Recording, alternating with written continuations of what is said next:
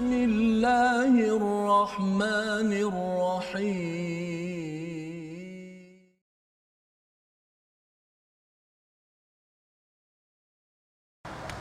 أعوذ بالله من الشيطان الرجيم. بسم الله الرحمن الرحيم. الحمد لله رب العالمين الرحمن الرحيم مالك يوم الدين إياك نعبد وإياك نستعين اهدنا الصراط المستقيم. صراط الذين أنعمت عليهم غير المغضوب عليهم ولا الضالين.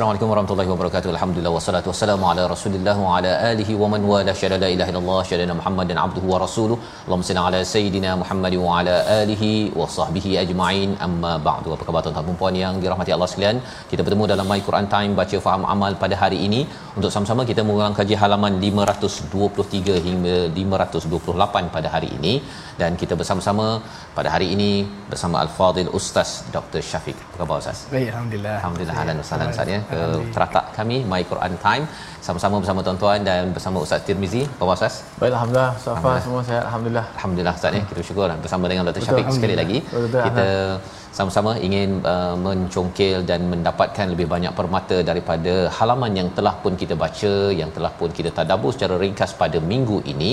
Mari sama-sama kita mulakan dengan doa kita subhanakala ilmalana illa ma 'allamtana innaka antal alimul hakim. Rabbi zidni ilma. Kita ingin sama-sama ya memulakan sesi kita pada hari ini dengan menyemak kepada bahagian akhir daripada surah Az-Zariyat surah yang ke-51 iaitu pada halaman 523 di mana kita akan melihat kepada peringatan daripada Allah seruan daripada Allah Subhanahu Wa Taala untuk wadzakir fa inna dzikra ayat 55 ayat 56 kita baca memulakan majlis kita pada hari ini bersama Ustaz Tirmizi. Silakan Ustaz. Alhamdulillah, terima kasih Fadil Ustaz Fazrul, uh, tetamu jemputan kita, Fadil uh, bahagia Dr. Syafiq yang bersama kita pada uh, kali ini, Alhamdulillah. Dan kita akan terus membaca ayat 55 dan 56, satu ayat yang sangat masyhur, selalu disebut-sebut oleh para asatizah kita uh, tentang uh, peringatan yang memberi manfaat kepada orang beriman. Uh, bermanfaat dari sudut apa tu Safas mungkin insyaallah uh, Dr. akan pastikan. Uh, selalu kita sebut tentang manfaat. Hidup memberi manfaat orang yang terbaik memberi manfaat kepada orang lain. Kita nak belajar hari ini apakah yang dimaksud manfaat eh, kepada orang-orang yang sentiasa mendapat peringatan? Dan ayat 56 juga ayat yang besar maknanya kepada kita semua. Kita baca terlebih dahulu. A'udzubillahi minasyaitonirrajim bismillahirrahmanirrahim. Bismillahirrahmanirrahim.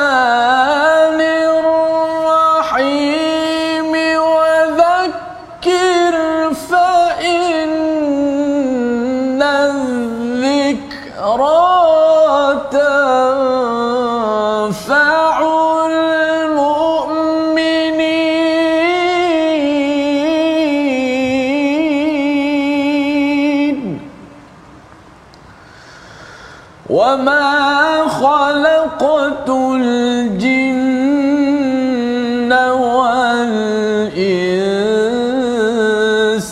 إلا ليعبدون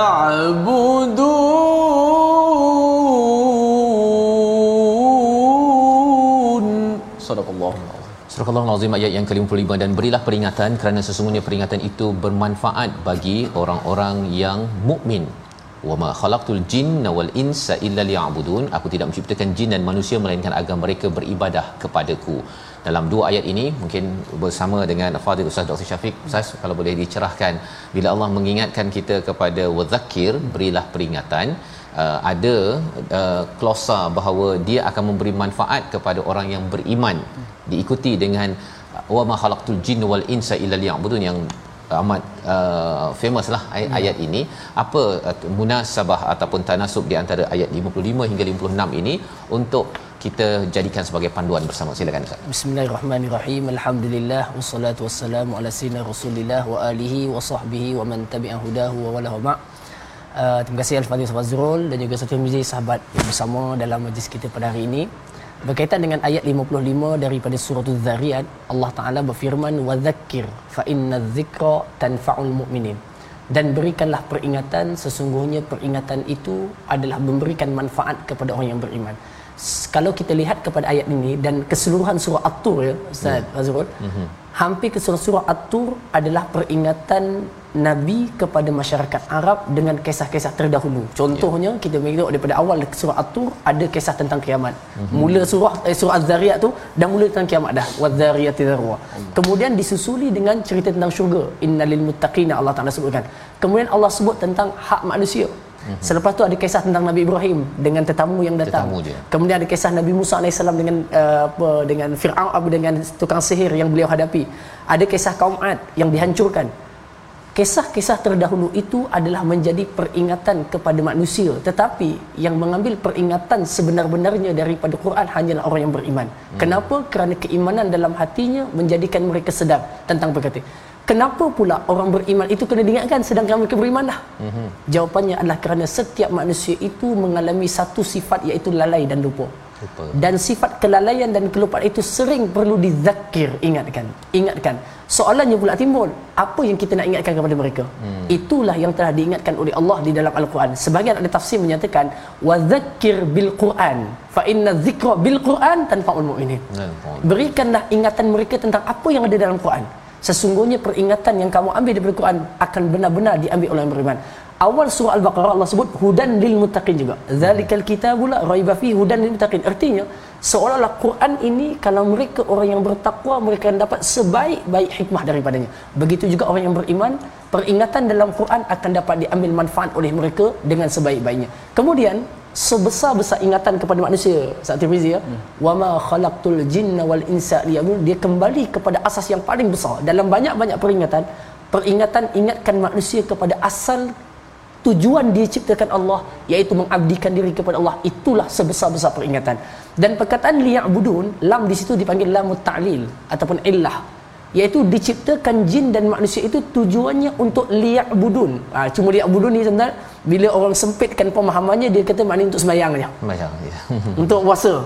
Sedangkan perkataan ab dalam bahasa Arab artinya al-khudu' wa tazallul iaitu untuk kamu betul-betul tunduk dan patuh kepada Allah dalam semua kehidupan kamu mestilah dilihat apa yang Allah Taala perintahkan kepada kamu. Liyak budun dalam tafsir lain menunjukkan liyak rifun supaya kamu kenal Allah. Jadi kesimpulannya kalau kita boleh buat uh, kesimpulan setiap daripada kita memerlukan kepada tazkirah peringatan yang selalu. Sebab saya sendiri lupa. Kadang-kadang kita tahu kita hamba Allah tapi kita lupa kita akan kembali ke akhirat Allah. Kita akan dihisap dalam setiap detik hidup kita. Kita lupa. Ada orang ingatkan kita. Yeah. Peringatan itu akan jadi manfaat bagi orang yang beriman dan ingatan yang paling besar adalah ingatkan balik kepada manusia kita akan kembali kepada Allah dan Allah akan hisap dengan segala perbuatan kita. Kalau kita menjadi hamba Allah kita akan dibalas dengan balasan yang baik. Illa liya'budun. Dan kenapa disebut jin dengan manusia je? Hmm. kerana dua je ini dipanggil sebagai mukallaf lembu kambing tak kena tanya. Tak kena tak ada ya. tak ada.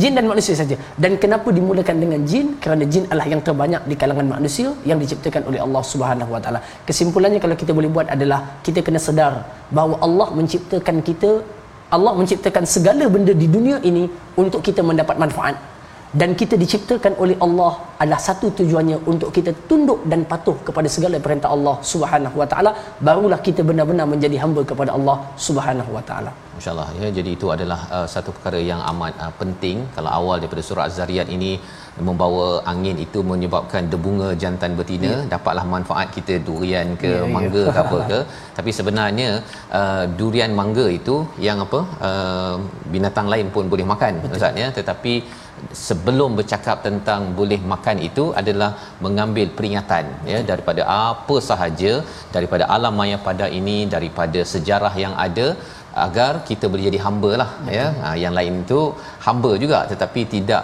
uh, mengabdikan diri sebenar-benarnya kepada Allah Subhanahu Wa Taala. Jadi ini adalah pelajaran penting untuk kita.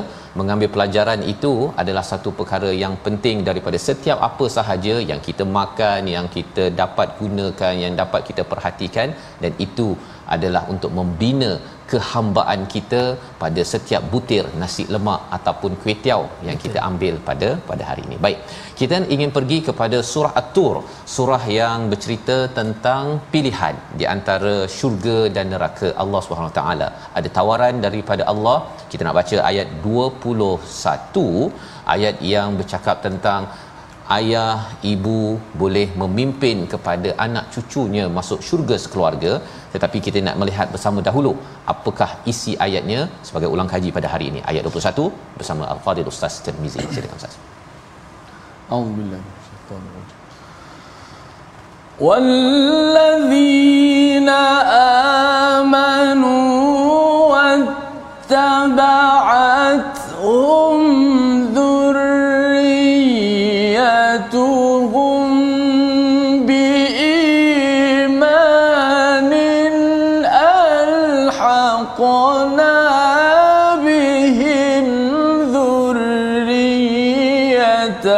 له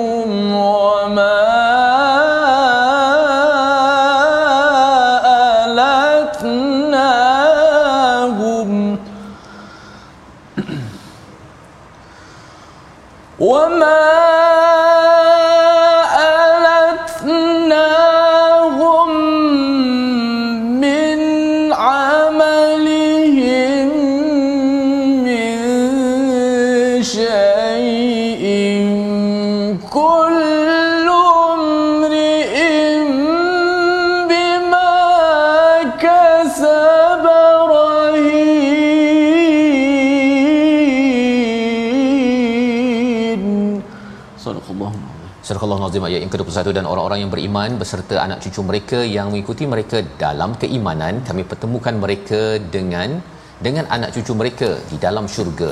Dan kami tidak mengurangi sedikit pun pahala amalan kebajikan mereka. Setiap orang terikat dengan apa yang dikerjakannya. Di hujung ayat 21 ini ada perkataan rahin biasanya kita berjumpa dengan kedai kedai rahnu. Rahnu, rahnu ya rahnu. Jadi tuan-tuan puan yang banyak emas ya banyak gelang yang suka berrahnu ya rahnu itu ada kaitan dengan rahin tapi apa pula kaitannya dengan ayat 21 ini? Bersama al-fadil ustaz. Terima kasih Ustaz Azrul. Uh, dalam ayat ke-21 kalau kita amati dengan baik ini ayat ayat yang sangat besar untuk mengajarkan kita membina syurga membina keluarga di dalam syurga Allah taala kita nak anak kita isteri kita kita jumpa balik dan perjumpaan kita itu di dalam syurga Allah taala. Bagaimana itu berlaku? Wallazina amanu dan orang-orang yang beriman wattaba'athum zurriyyatuhum akan ikut keluarga zuriat mereka bersama dia di dalam syurga Allah Subhanahu wa taala biimanin dengan satu syarat iaitu semua ahli keluarga mereka beriman sebagaimana ayah ataupun suami mereka itu beriman kepada Allah taala. Sebab itu ketua keluarga ya saudara adalah menjadi tonggak kepada kejayaan keluarga itu untuk dipimpin ke dalam syurga. Sebab itu ketika Allah Taala menyebut kepada ketua keluarga, Allah Taala sebutkan wa'mur ahlaka bis-salah. Itu kepada bapa, kepada suami. Mhm. Suruhlah keluarga kamu untuk solat. Artinya keimanan seorang bapa itu sangat berpengaruh dalam menjaga iman ahli keluarga mereka. Allah Taala sebut kalau anak-anak mereka beriman macam ayahnya beriman alhaqna bihim dzurriyyatahum. Allah. Allah Ta'ala akan sekalikan satu keluarga itu masuk ke dalam syurga. Ahli tafsir, satu perkara yang sangat menarik. Ini juga merupakan besarnya kurniaan Allah kepada orang beriman. Ahli tafsir mengatakan, kalaulah keluarganya masuk syurga, tapi dapat level bawah.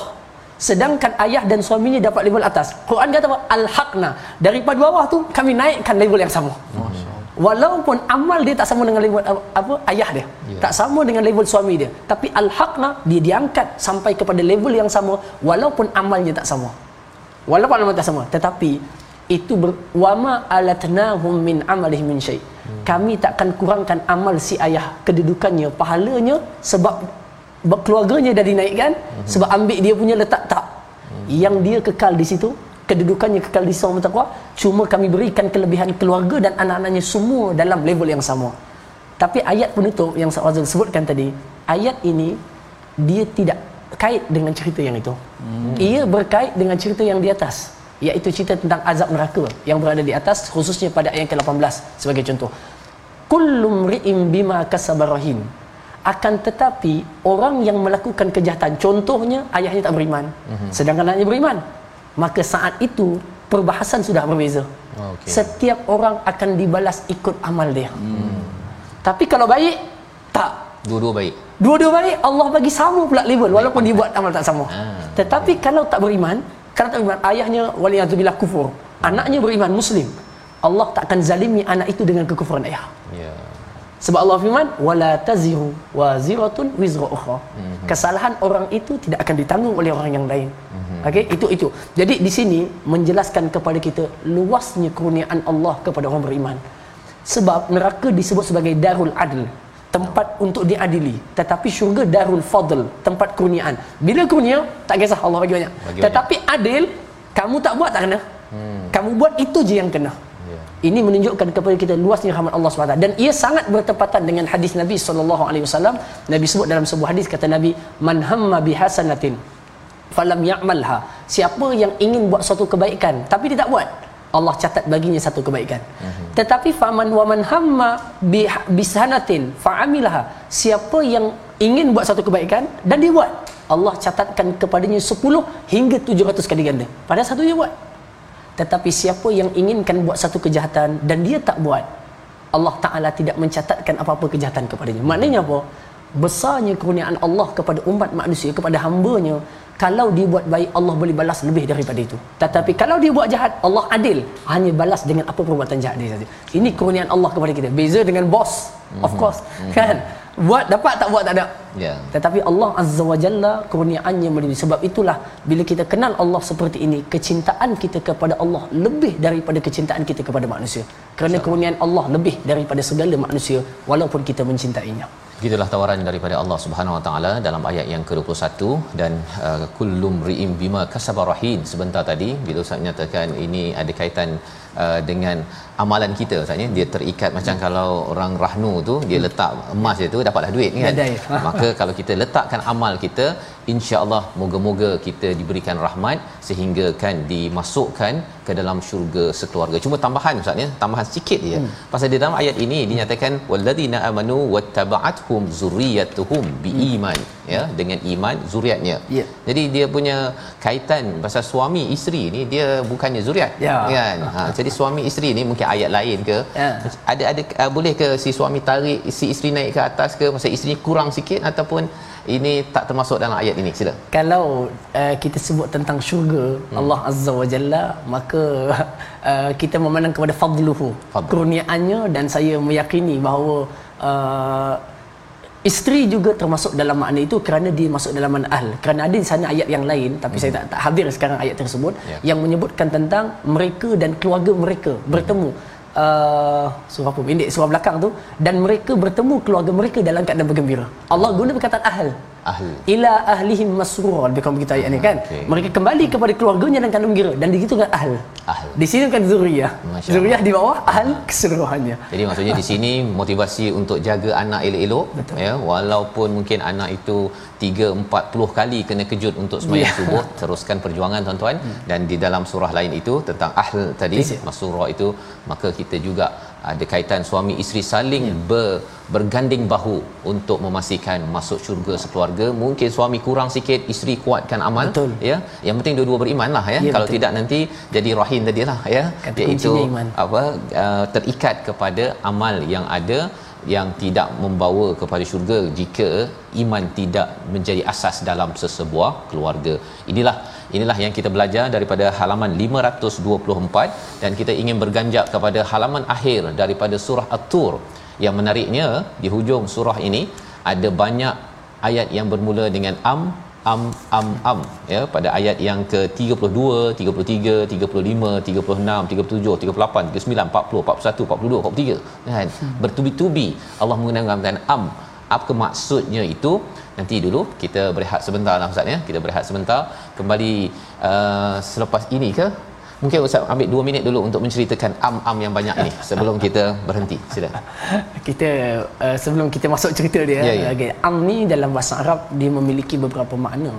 Bahkan dalam hadis am itu dalam satu bahasa Arab disebut dengan au atau. Atau. Tetapi ada juga yang menyebutkan am ini dengan kesesuaian makna ini dengan bal mm-hmm. bahkan dan boleh jadi am juga dengan makna ataf dan. Dan. nanti kita akan tengok dalam konteks ayat lah Aha. tetapi di sinilah keunikan bahasa Arab yang digunakan perkataan am dan kefasihan yang digunakan pada ayat tersebut yang sepatutnya dan sebenarnya kepada kita untuk kita cermati kenapakah penggunaan am dan bukan au dan kenapa pula am dan tidak digunakan kepadanya wow mm-hmm. wa yaquluna syairun sebagai contoh uh, dan kita akan akan dalami itu nanti insya-Allah. Apa yang paling penting adalah bahasa Arab ataupun bahasa Al-Quran ini semakin kita kuasai kesusastraannya semakin kita akan merasai kelazatannya. Sebab itulah kalau kita boleh pesan kepada siapa yang ada kemampuan untuk belajar bahasa Arab tak kira dia pengajian Islam ataupun bukan maka pelajarilah.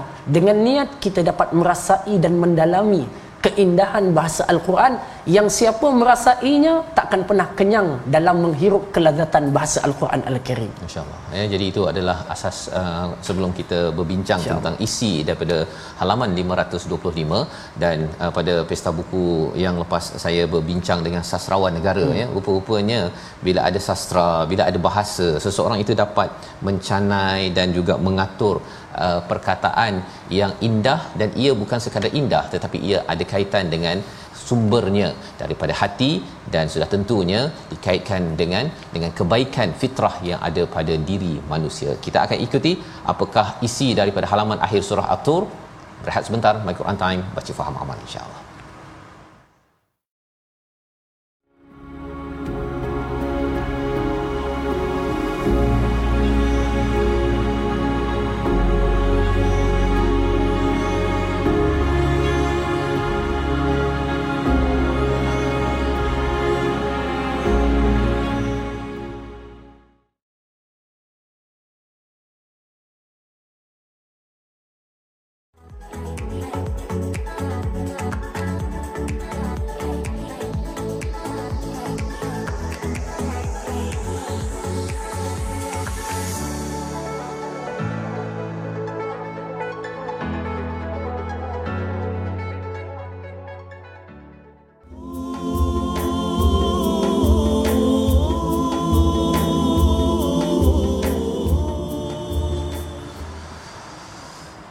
واصبر لحكم ربك فإنك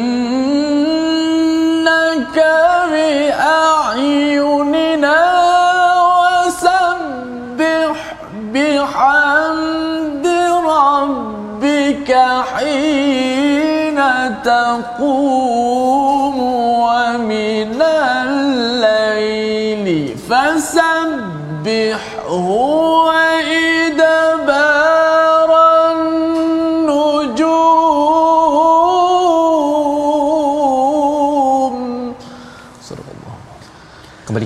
Quran Time baca faham amal pada hari ini. Untuk sama-sama kita melihat kepada muka surat 523 hingga 528 dan kita bersyukur kepada Allah Subhanahu taala. Kita bersama Fadil Ustaz Dr Syafiq pada hari ini untuk sama-sama kita melihat kepada kepada bagaimana surah At-Tur memberikan panduan kepada kita antara syurga dan neraka dan ada hujah-hujah yang dibawakan.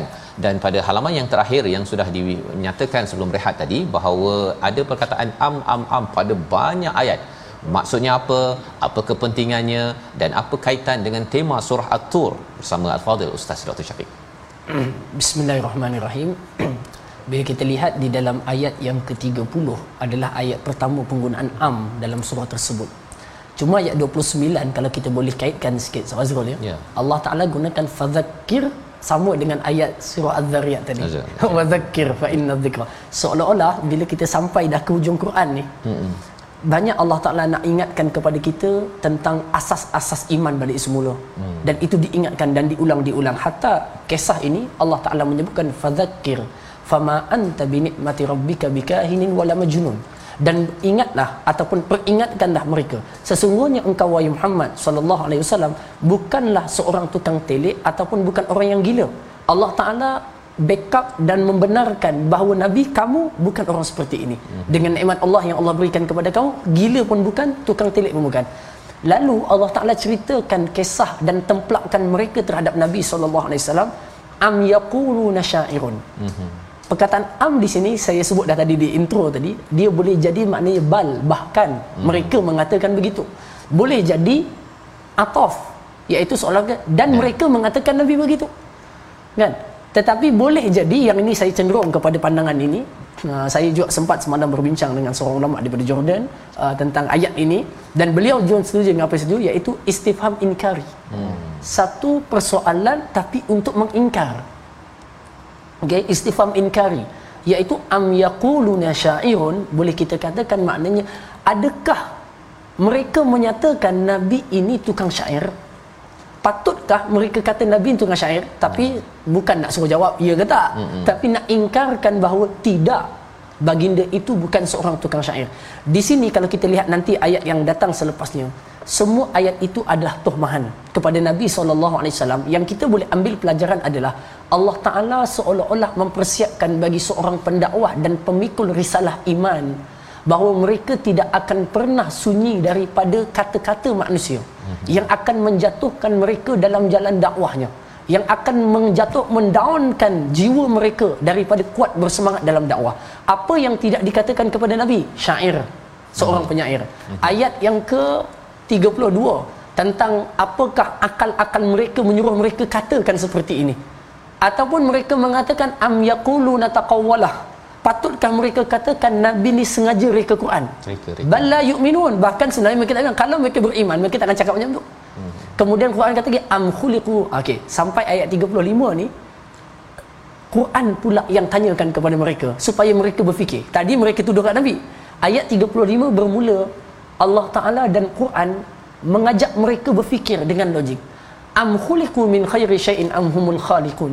Adakah patutnya mereka fikir mereka ni tercipta sendiri tanpa asal usul ataupun diri mereka cipta diri mereka sendiri? Pencipta sendiri. Ya, di sana ada dua perkara yang patut kita lihat bersama bagi seorang pendakwah.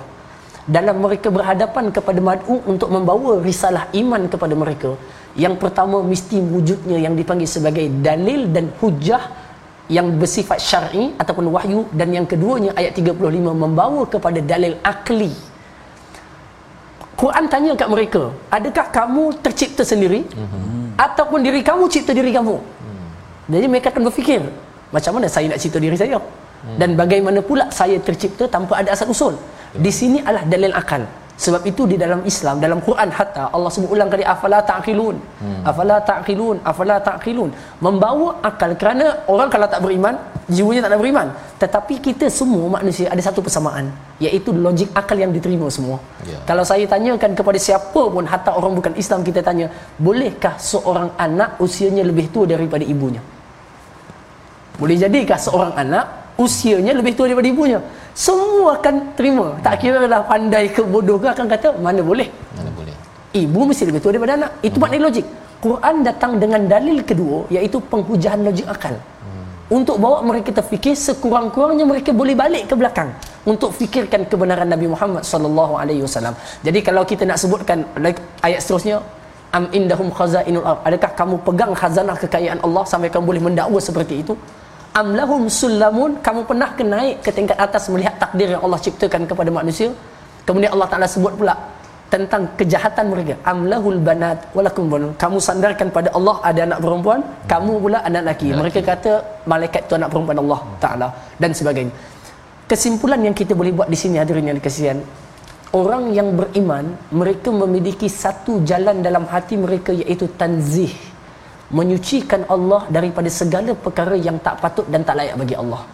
Okey, manakala orang kafir ataupun orang yang tidak mahu beriman kepada Allah, mereka akan datangkan segala akidah dan kepercayaan yang tak layak bagi Allah Taala. Allah mungkin anak nabi yang diutuskan ada sekian dan sekian. Sebab itu uh, kita perlu selalu mengambil jalan tanzih menyucikan Allah dalam akidah kita daripada segala kelemahan kekurangan, kesalahan dan sebagainya supaya iman kita benar-benar bersih kepada Allah Azza wa Jalla. Akhir sekali ayat yang dibacakan oleh Ustaz Tirmizi tadi Allah Taala sebut wasabbih bihamdi rabbika hina taqum wa minal laili fasabbih wa idbarun nujum seolah-olah dengan semua kata-kata dan tohmahan orang-orang musyrikin yang menyempitkan dada kamu wahai Muhammad ada jalan untuk kamu reduce eh bahasa dia untuk kamu hilangkan tekanan tadi iaitu apa? Tasbih. bertasbih memuji Allah dengan banyak ketika kamu solat berdiri. Dan pada waktu malam panjangkanlah sujudmu. Okey dalam ayat yang lain Allah Taala sebut apa? Walaqad na'lamu annaka yadhiku sadruka bima yaquluna fasabbih. Allah tahu kata-kata mereka itu menyebabkan jada kamu sempit. Kita dalam dalam hidup ni tuan pendakwah ke bukan ke dalam apa juga kebaikan pasti ada kata-kata yang menyempitkan dada kita. Pasti ada orang yang kecam kita. Kan? Kadang-kadang kena skema pun kita stres juga kan? Dan sebagainya. Kesempitan dada tadi akan dapat dikurangkan dengan dua perkara. Yang pertama tasbih kepada Allah. Tasbih itu tanzih lah. Hmm. menyucikan Allah daripada segala kelemahan kekurangan. Inilah hakikat penghambaan kita. Dan yang keduanya adalah banyakkan sujud.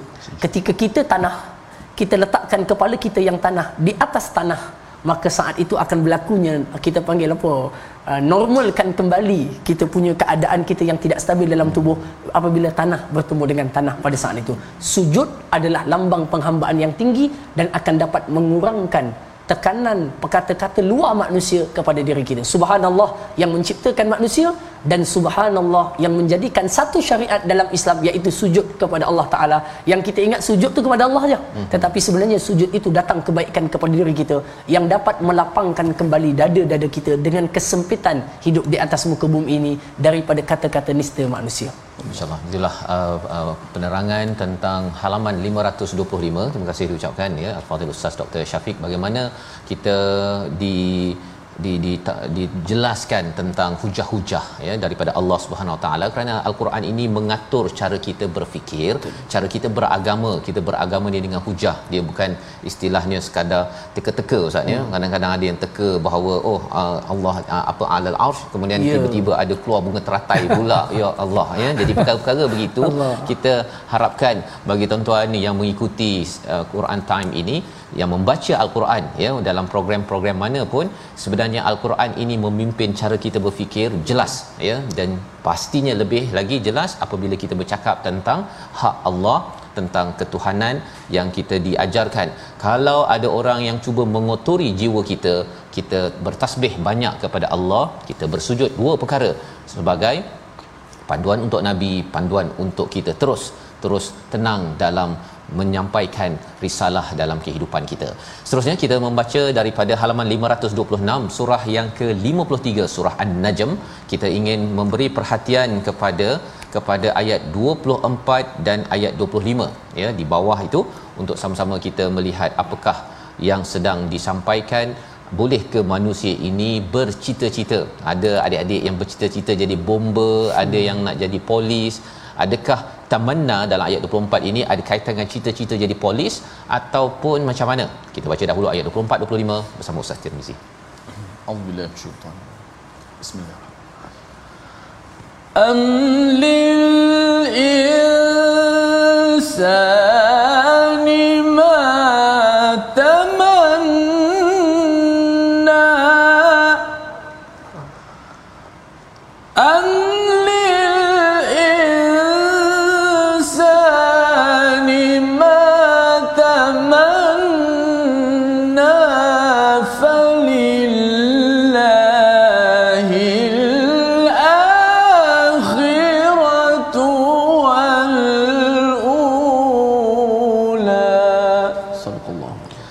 Azim atau apakah manusia akan mendapatkan segala yang dicita-citakannya pada ayat 24 ayat 25 tidak. Maka milik Allah lah segala kehidupan dunia akhirat dan kehidupan di di dunia. Ada perkataan am sekali lagi ustaz ya.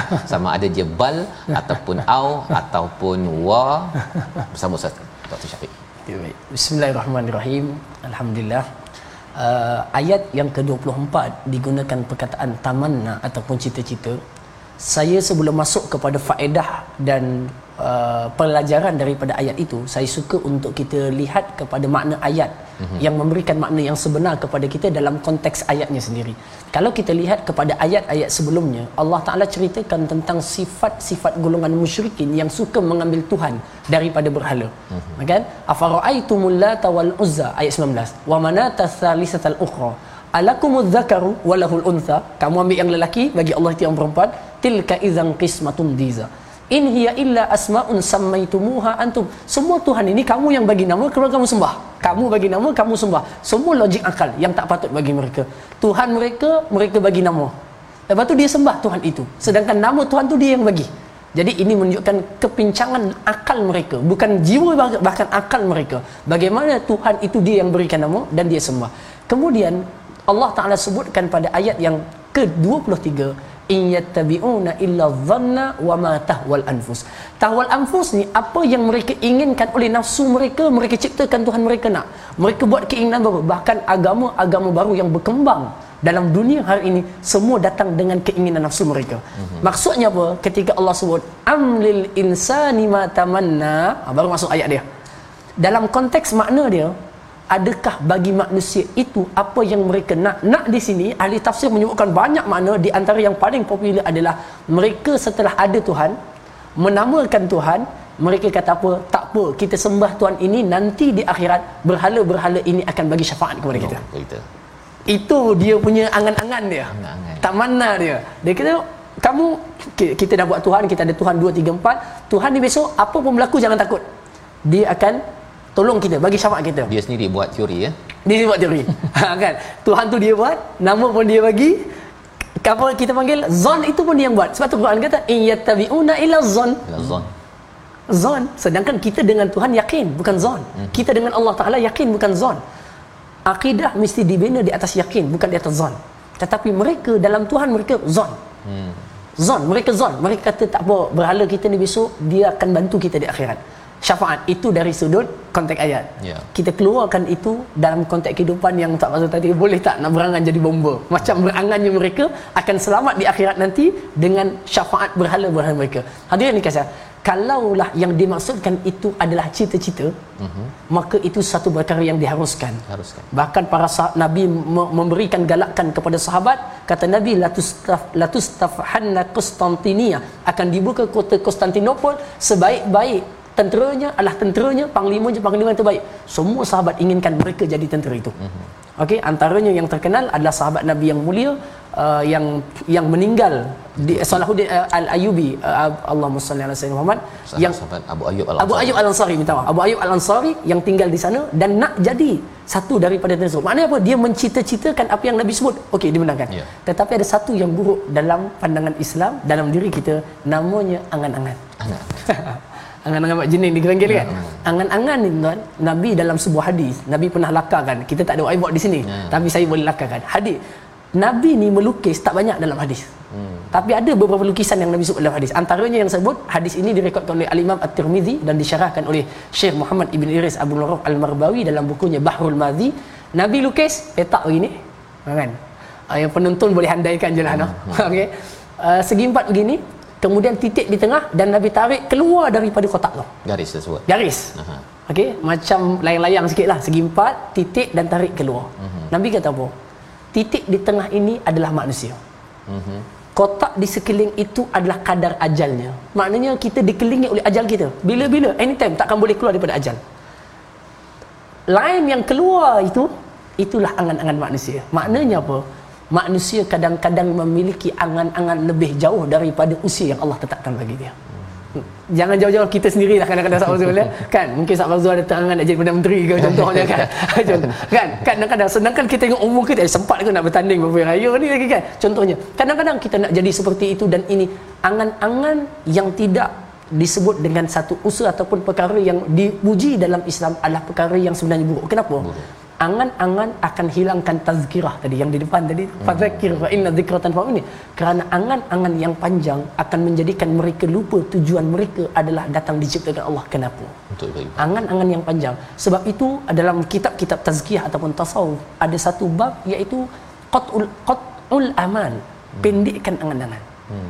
banyakkan harapan dan besarkan langkah usaha dan cita-cita. Itu betul. Semangat yang tinggi betul. Tetapi angan-angan yang panjang akan menjadikan kita punya ketamakan bertambah. Betul. Betul. Dalam saya minta maaf tu dalam sebuah hadis tentang apa ni angan-angan buat taman ala Allah tu. Orang yang cerdik, orang yang sentiasa mendana nafsah. Hmm. Wa lawan tadi tu wa tamanna ala Allah ta amani. Kan? Apa maksud angan-angan kat situ? Okey, Nabi sebut dalam hadis Al-Kayyisu Mandan ah, Ini dua dua moderator ni ya, Al-Kayyisu sama, sama, sama dia Al-Kayyisu Mandan Nafsah Wa amila lima ba'dal maut Orang yang cerdik ni Orang yang selalu hitung diri dia.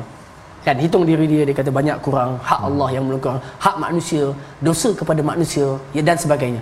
Kemudian Nabi kata apa? Orang yang bodoh pula Yang tadi pandai. Orang yang bodoh pula mereka yang melakukan pelanggaran kepada perintah Allah buat dosa maksiat dan lain sebagainya. Tapi dia ada wa tamanna 'ala Allahil amani. Dia angan-angan tak apa Allah Taala dengan luas rahmatnya dia akan ampunkan saya walaupun saya berdosa. Hmm. ha, kan dia berangan tapi dia tak bertindak dengan amal soleh. Hmm. berbeza dengan orang beriman. Dia nak kata macam tu boleh tapi dia buat amal dia kata insyaallah mudah-mudahan apa yang aku dah buat ni ber, berhijrah dan bertaubat Allah ampunkan. Tapi orang yang jahil tak. Dia kata tak apa kita teruskan. Allah Ta'ala dengan rahmatnya akan ampunkan kita. Sedangkan tak ada usaha ke arah untuk diampunkan Allah.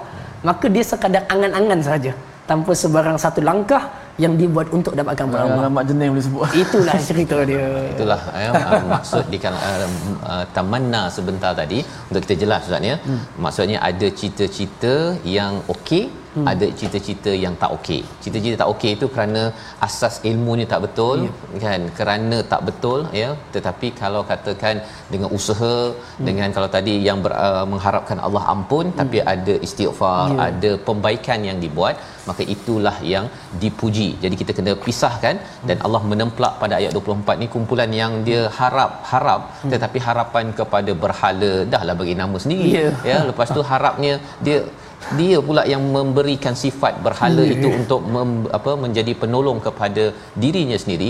Ini adalah satu cara berfikir yang rosak. Dan sudah tentunya Allah terus baiki pada ayat yang ke-25 falillahil akhiratu wal ula. sesungguhnya Allah lah yang memiliki akhirat dan juga dunia ini.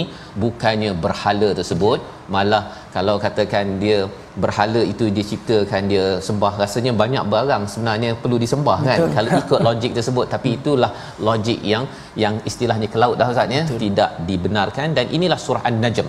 Surah yang menjelaskan ikutlah wahyu bukannya mengikut kepada hawa hawa nafsu. Dan inilah Uh, salah satu surah tentang kalau dalam dunia akademik ustaz ya bercakap tentang epistemologi hmm. sumber ilmu yeah. maka sumber ilmu kita sudah tentunya perlu berasaskan kepada salah satu perbincangannya dalam surah An-Najm ini sendiri. Jadi kita bersyukur pada Allah SWT pada hari ini kita dapat mengulang kaji beberapa halaman. Moga-moga ada permata yang dapat pada hari ini bagi tuan-tuan yang berada di rumah sedang bercuti, sedang bersama keluarga nak makan tengah hari, makan uh, makan pagi ke apa ke, tapi yang pastinya ialah kita doa pada Allah SWT agar kita diri kita dipimpin dengan gaya fikir al-Quran dan sudah tentunya kita selalu mengutamakan wahyu berbanding dengan al-hawa yang Allah nyatakan dalam surah An-Najm. Kita berdoa di hujung ini bersama al-Fadil Ustaz Dr. Syafiq. Silakan Ustaz. Bismillahirrahmanirrahim. Alhamdulillahirabbil alamin wa bihi nasta'in wassalatu wassalamu ala sayyidil mursalin wa khatamin nabiyyin wa ala alihi wa ashabihi ajmain. Allahumma ighfir lana dhunubana wa liwalidina warhamhum kama rabbawna shighara. Ya Allah ya Tuhan kami ampunilah segala dosa-dosa kami. Ampunilah dosa kedua ibu bapa kami. Ampunilah dosa guru-guru kami. Ampunilah dosa anak-anak murid kami, sahabat dan teman kami. Ya Allah, jadikanlah kami dan keluarga kami menjadi penghuni syurga-Mu ya Allah. Ampunkan segala kelemahan dan kekurangan kami ya Allah. Bantulah kami untuk menjadi sebaik-baik hamba-Mu ya Arhamar Rahimin. Ya Allah ya Tuhan kami, kurniakan kepada kami kelazatan mentadabbur kitab-Mu ya Allah kurniakan kepada kami sifat benar dalam bermuamalat dengan kitabmu ya Allah. Dan jadikan Al-Quran sebagai petunjuk kepada kami keluarga kami dan matikanlah kami dalam jalan berkhidmat kepada kitabmu ya Arhamar Rahimin. Hmm. Rabbana zalamna anfusana wa in lam taghfir lana wa tarhamna lanakunanna minal khasirin. Rabbana alayka tawakkalna wa ilayka anabna wa ilaykal masir wa sallallahu ala sayyidil mursalin wa ala alihi wa sahbihi ajma'in. Walhamdulillahi rabbil alamin. Terima kasih Amin ya rabbal alamin. Moga-moga Allah mengkabulkan doa kita pada hari ini tuan-tuan bersama dengan Al-Fadhil Ustaz Dr. Syafiq dan juga Al-Fadhil Ustaz Tirmizi pada hari ini dan terus kita ingin memastikan cara berfikir aras tinggi yang dibawakan al-Quran ini kita lebar-lebarkan sebar-sebarkan dalam tabung gerakan al-Quran peluang untuk tuan-tuan menjadikan ruang ini untuk menyumbang ataupun juga uh, mendapatkan bantuan untuk kita melaksanakan program-program Quran di sekolah ataupun di masjid ataupun di mana jua ada nombor yang tertera sebentar tadi boleh hubungi kerana kita yakin bahawa ada rakan-rakan kita yang ingin menyumbang kerana ingin melihat anak-anak generasi akan datang adalah anak-anak yang cara berfikirnya mengutamakan kepada wahyu bukannya mengikut kepada nafsu. Kita bertemu pada halaman baru pada hari esok insya-Allah dalam My Quran Time baca faham amal insya-Allah.